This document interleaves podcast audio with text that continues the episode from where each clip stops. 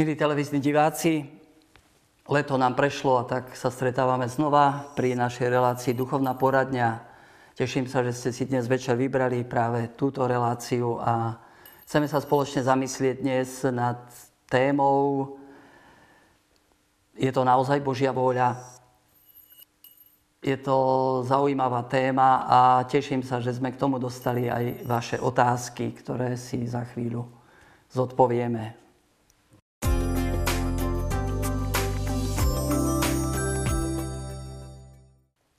Prvá otázka je od e, pani Márie, ktorá je veľmi vďačná za relácie televízie Lux, jej veľmi pomáhajú. A ako som vybadal, je to pani, ktorá žije niekde v dnešnej Jugoslávii, takže tá relácia, nevieme, kde všade, má svoj dosah. A jej otázka prišla mailom, ktorý si prečítame. Prečo, keď sa nám stane niečo zlé, povieme, bola to Božia vôľa tak muselo byť. Pán Boh tak chcel. Ak sa nám stane niečo dobré, povieme, to som ja spravil, zariadil. Ako je to vlastne?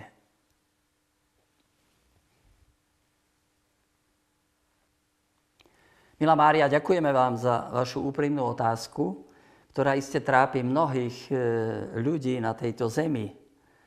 Ďakujem, že sa nielen pýtate, hľadáte odpovede, lebo to robí človeka človekom, aj kresťana. Kresťan v budúcnosti bude ten, ktorý sa pýta, hľada odpovede, ale dávate aj svoje vlastné svedectvo a určitú odpoveď vo svojom maili, ktorý je dlhší než e, tá otázka, ktorú sme z neho sformulovali.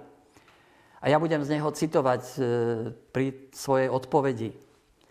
Treba hneď povedať, že nie je jednoznačná odpoveď na to, čo je presne Božia vôľa. Hľadáme ju vo svojom živote, čo je, čo nie je. Veď aj my, veriaci Boha, nie sme zbavení svojich pochybností a hľadáme odpovede často pri ťažkých situáciách, ako to vlastne je. Pýtame sa Boha, pýtame sa ľudí, skúmame skúsenosti iných veriacich. A to všetko aj sama robíte. Lebo ináč sa človek prepadne do pochybnosti, neverí a nevera má svoje ešte väčšiu pochybnosť. Tam vlastne ani nemáte kam ísť a, a koho sa opýtať. Každý máme svoju špecifickú cestu viery a na nej máme svoj kríž, ktorý nesieme. Ježiš nám nikdy nesľúbil, že, že nám odstráni všetky prekážky, že sa nám nič nestane, že nikdy neochorieme. Ale to jediné, čo nám slúbil, že bude s nami po všetky dni, každý deň, aj v tie radostné, aj v tie ťažšie dni. Samozrejme, že je tu naša slobodná vôľa, či chceme jeho prítomnosť a jeho pomoc prijať. On nám nič nedáva na silu, láska sa nevnúcuje. Hoci často vyžaduje obetu a vernosť. Ježiš povedal svojim učeníkom, ktorí boli takí istí ľudia ako my a mali strach, nech sa vám srdce nestrachuje. Ak veríte v Boha, verte aj vo mňa. Ak veríte v Boha, ktorý je niekde nad oblakmi, verte v Boha, ktorý je tu s vami, pri vás. Boha, ktorý prešiel cez smrť a, a pretrpel kríž a, je, a ponúka vám pokoj. To vlastne dáva takú akúsi istotu nášmu životu, ktorú nám nikto nemôže dať na tejto zemi. Iba ten, ktorý premohol smrť a premohol hriech. Ježiš, ktorý je s nami neustále. Príjmite Ducha Svetého, hovorí, majte odvahu, ani kríž vás nezabije.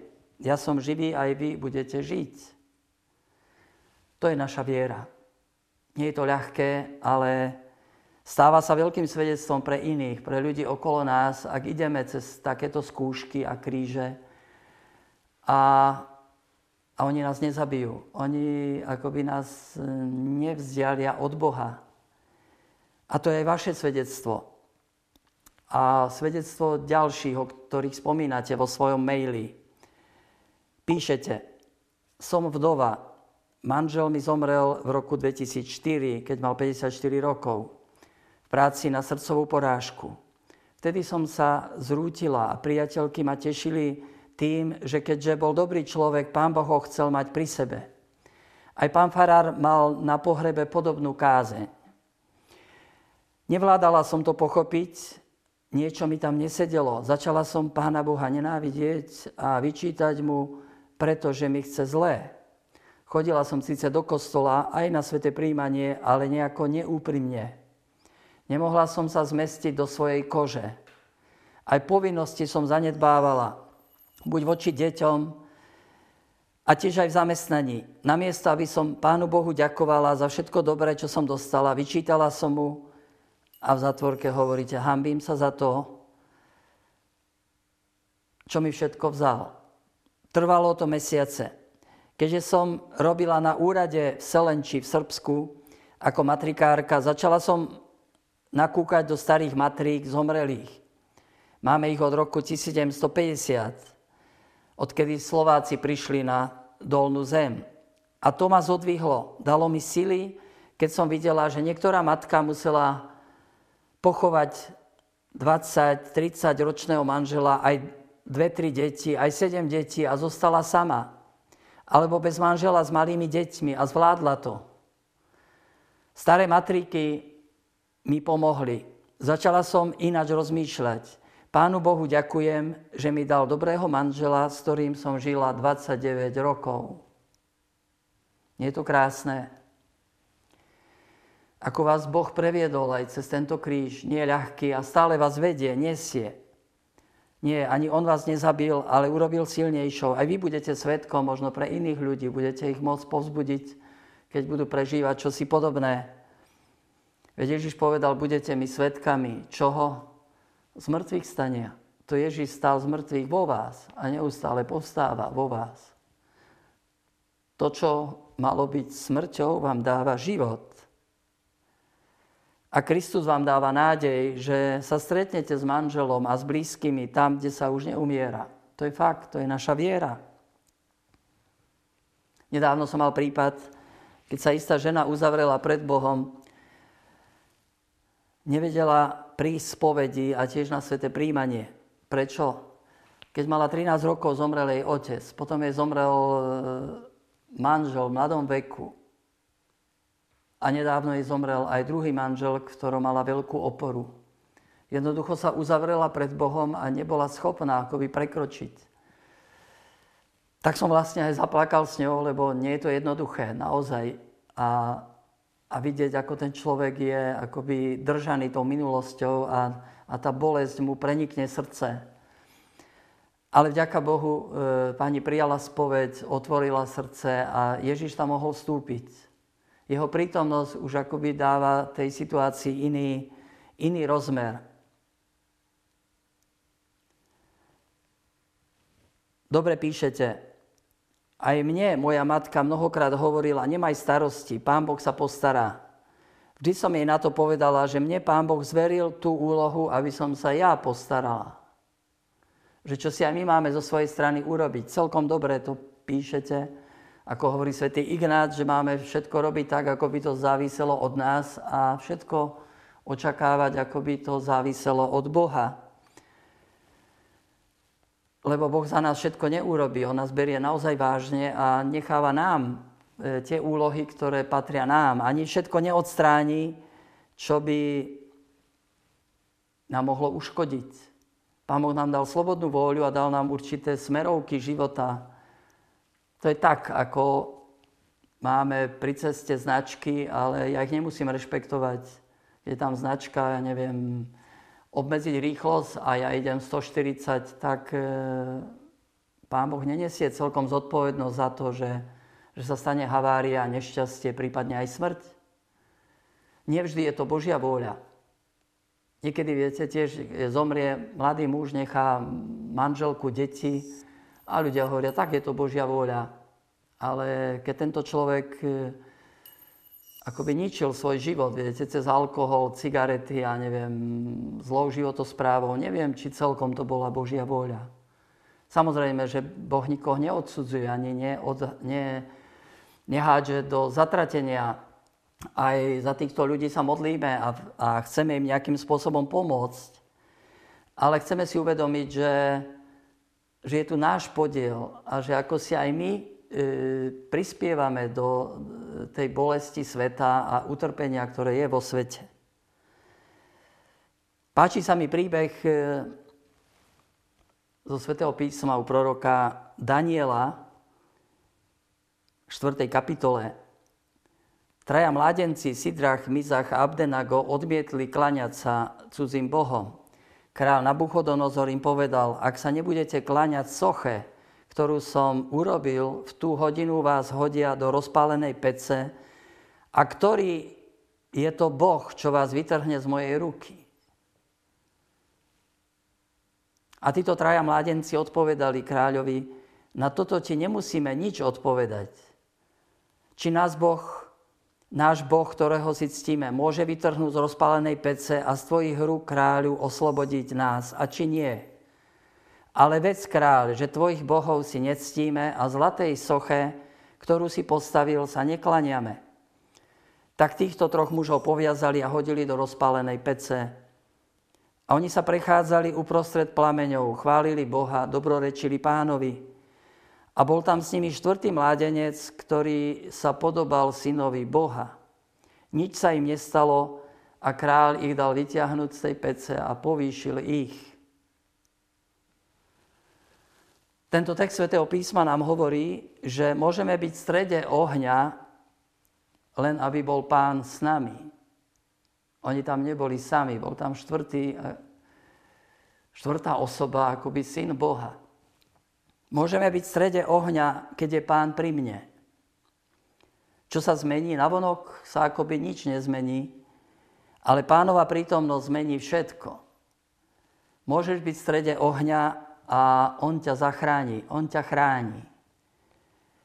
Nechápeme naše vykúpenie, viete, ako to, že Ježiš uhasí oheň a povie, no nič sa vám nestane, je od všetkého uchránený nezhasí oheň. Skôr ho nezhasí, ako zhasí. Aj v Evaneliách vidíme, že Ježiš pomáha ľuďom, nasytil zástupy chlebom, ale nedával im chlieb každý deň. A keď si to niektorí mysleli, tak sa veľmi sklamali.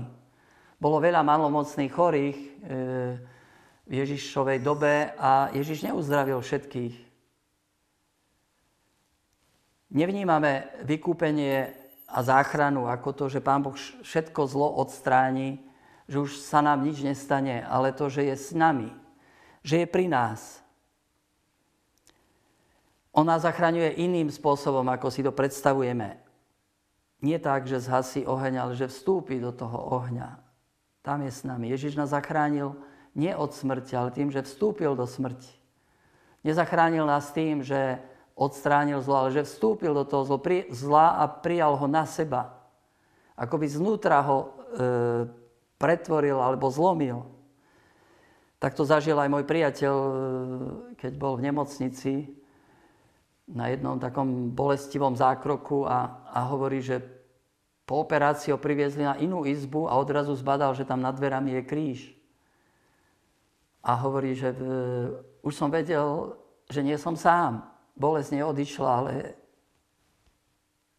bol tu niekto, kto mi rozumie. Kto predo mnou už tú bolesť pretrpel. Tak je to s príbehom Veľkej noci, tak je to s našimi príbehmi, že môžeme do nich vstúpiť, aj keď sú ťažké a nezabijú nás. Kríž nás nezabije, lebo Ježiš e, nám dáva istotu. Po svete máte súženie, ale dôverujte, ja som premohol svet, hovorí nám Ježiš. A je s nami. On nás prenesie. Takáto je skúsenosť mnohých. Takúto aj ja mám skúsenosti vo svojom živote cez ťažké chvíle, keď sa mi zdalo, že už to ďalej sa nedá uniesť, tak vtedy ma On preniesol. A taká je aj vaša skúsenosť, naša diváčka a aj naša priateľka Mária. Nech vás Pán žehná, posilňuje vo aj v tom nesení vášho kríža. A je krásne vlastne, ako to uzatvárate. Začala som rozmýšľať iným spôsobom. Píšete, Pánu Bohu ďakujem, že mi dal dobrého manžela, s ktorým som žila 29 rokov. A určite sa, určite sa s ním stretnete, to bude veľká radosť, ktorú vám prajem.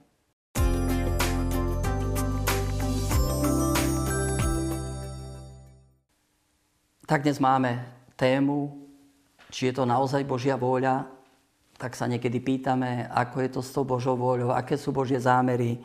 A máme tu veľmi zaujímavú aj druhú otázku, ktorá nám prišla od nášho diváka Jozefa a prišla nám mailom, tak si ho prečítame.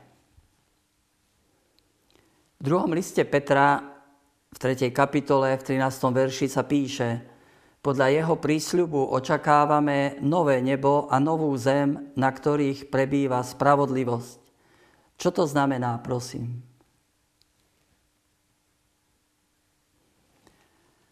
Ja si myslím, že, že je to to, čo všetci očakávame, po čom túžime. Túžime po spravodlivosti.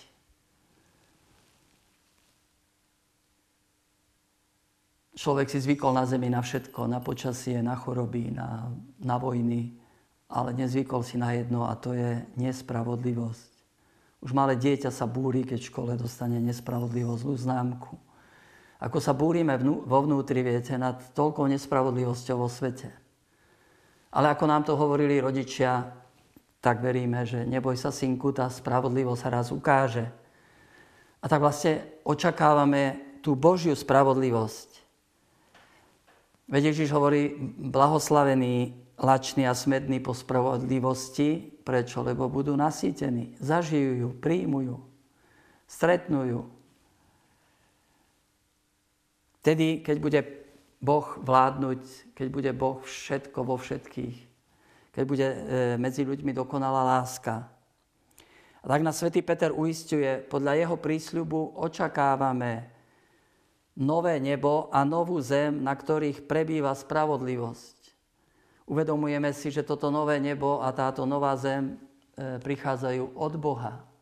Že je to jeho dar. Vždy, keď ľudia chceli vziať do rúk, viete, spravodlivosť a ideme to riešiť, tak to dopadlo veľmi zlé. Ale ten text ďalej pokračuje, e, čo sa teda vyžaduje od nás. Preto, milovaní, keď toto očakávate, usilujte sa, aby vás našiel nepoškvrnených a bez úhony v pokoji. Pokladajte zhovievavosť, ktorú vám pán prejavuje za spásu. Nová, nové nebo a nová zem určite prídu a to je istejšie ako to, že zajtra vyjde slnko. Ale prečo je pán zhovievavý voči nám? Prečo? Lebo my máme pripravovať svet na jeho príchod. On nám tu zanechal, zanechal úlohu, ako mňa poslal otec, tak ja posielam vás. Budete mi svetkami. Vaša otázka, Jozef má v potexte viaceré otázky, aspoň tak ich vnímam. Či Božie milosrdenstvo bude nakoniec preukázané všetkým? Či Božie milosrdenstvo, ktoré sa vzťahuje na všetkých, tak predsa niektorých nezasiahne? Posledný súd bude e, víťazstvom spravodlivosti. Či to bude tiež víťazstvo Božieho milosrdenstva? Ak Božia spravodlivosť znamená, že my ľudia máme možnosť odmietnúť Boha na veky, čo znamená byť v pekle, či to bude prehra Božieho milosrdenstva? Tieto úvahy čerpám z knihy kardinála Schönborna, veľmi krásnej knihy Wir haben Barmherzigkeit gefunden, alebo v polštine Milošerdže, kde sa nad tým všetkým zamýšľa e, kardinál Schönborn. A tak sa pýta, ako by vyzeralo nebo, keby muselo svoju blaženosť spájať s peklom iných? Čo vtedy zostáva z milosrdenstva? Či matka mohla by byť šťastná v nebi, keby jej dieťa bolo v pekle? A Boh, ktorý vlastného syna neušetril pre našu záchranu, mohol by dovoliť, aby jedno z jeho detí zahynulo na veky? Možno sa nám zdajú tieto naše úvahy príliš ľudské, príliš pozemské. Veď čo my nakoniec vieme o, o tých konečných veľkých tajomstvách? A možno by sme si mali dať prst na ústa ako Job. Ale predsa je tu jedno, čo si treba uvedomiť. Církev učí, Boh chce spásu všetkých ľudí. A stále to treba zdôrazňovať. Boh chce spásu všetkých ľudí. Chce, aby všetky jeho deti boli pri ňom. Vo väčšnej blaženosti. V jeho väčšnom domove. Lekára nepotrebujú zdraví, ale tí, čo sa majú zlé. Hovorí Ježiš v dome hriešnika Levyho. Naučte sa, čo to značí milosrdenstvo chcem a nie obety. Lebo som neprišiel povolávať spravodlivých, ale hriešnikov. A Pavol dodáva, Boh chce spasiť všetkých ľudí a priviesť ich k poznaniu pravdy. 1. Timotej 2.4 A svätý Peter nám hovorí, pán je zhovivavý voči vám. Nechce totiž, aby niektorí zahynuli, ale všetkých chce priviesť k obráteniu. 2. Petrov list 3.9 A to je pre mňa kľúčové. Boh chce spasiť všetkých ľudí, tým, že ich chce priviesť k pravde, tým, že ich chce priviesť k obráteniu. A k tomu posiela nás. To my máme spolupracovať s ním. To my máme akoby pomôcť tým ľuďom objaviť pravdu. Zažiť nejaký dotyk Božieho milosrdenstva. To my máme byť takým odrazom Božej pravdy tu na zemi a máme niesť tú zodpovednosť otcom za, za jeho deť, tak ako matka nechce, aby sa stratilo jej dieťa. Samozrejme, že milosrdenstvo to neznamená, že sa ako špongiou zotrie všetko zlo, lebo to nejde. Naozaj príde súd a Božia spravodlivosť zavládne na veky. Tak e, hovoríme tiež aj o Božom súde ale nie ako e, vzbudzovať, viete, nejaký strach alebo, alebo nejaká taká pasca od kňazov, že vidíte a teraz ako dopadnete, ale skôr viete, ako uvedomiť si tú zodpovednosť. Ako kardináli, keď zvolia pápeža v Sixtinskej kaplnke, tak majú veľkú maľbu posledného súdu, aby si uvedomili svoju zodpovednosť za svoje hlasy. A vďaka Bohu, že na zemi sú ľudia, ktorí nesú tú zodpovednosť Bohom, Eh, je krásne, ako hovorí práve kardinál Schönborn o, tere, eh, o svetej Kataríne Sienskej, ktorá hovorí svojmu spovedníkovi, keby som celá horela ohňom Božej lásky, či vtedy by som neprosila s rozpaleným srdcom môjho spasiteľa, skutočne milosrdného, o milosrdenstvo pre všetkých mojich bratov. A potom hovorí Ježišovi tichým hlasom, chcem, aby všetci boli vytrhnutí z moci nepriateľa. Chcem, aby si ich všetkých vyslobodil ku sláve a zvelebeniu Tvojho mena. A hovorí, keď by som bola naplnená takou láskou a spojená s Tebou, Ježiš, a postavila by som sa na prach pekla, aby tam nikto nevošiel. K tomu nás vyzýva vlastne aj to Božie slovo a k tomu nás Boh posiela krásne, ako je to zachytené v denníčku mm, sestry Faustíny, keď Ježiš hovorí, že hľadám duše, ktoré by mi pomáhali zachraňovať svet, ale nenachádzam úplné odovzdanie sa mojej láske. Toľko výhrad, toľko nedôvery, toľko opatrnosti. Ale pre tvoje potešenie ti poviem, že sú vo svete duše, ktoré naplňajú moje srdce radosťou. Láska obeta týchto duší udržuje jestvovanie sveta. Deníček 367. Bez obrátenia nie záchrany a bez obrátenia nie spasenia. Avšak milosť obrátenia je často vyprosovaná modlitbou aj utrpením. Možno ja tu stojím preto, že sa niekto modlil, viete, že mi niekto vyprosil tú milosť obrátenia. Aj každý z nás je pozvaný prispieť k záchrane ľudí.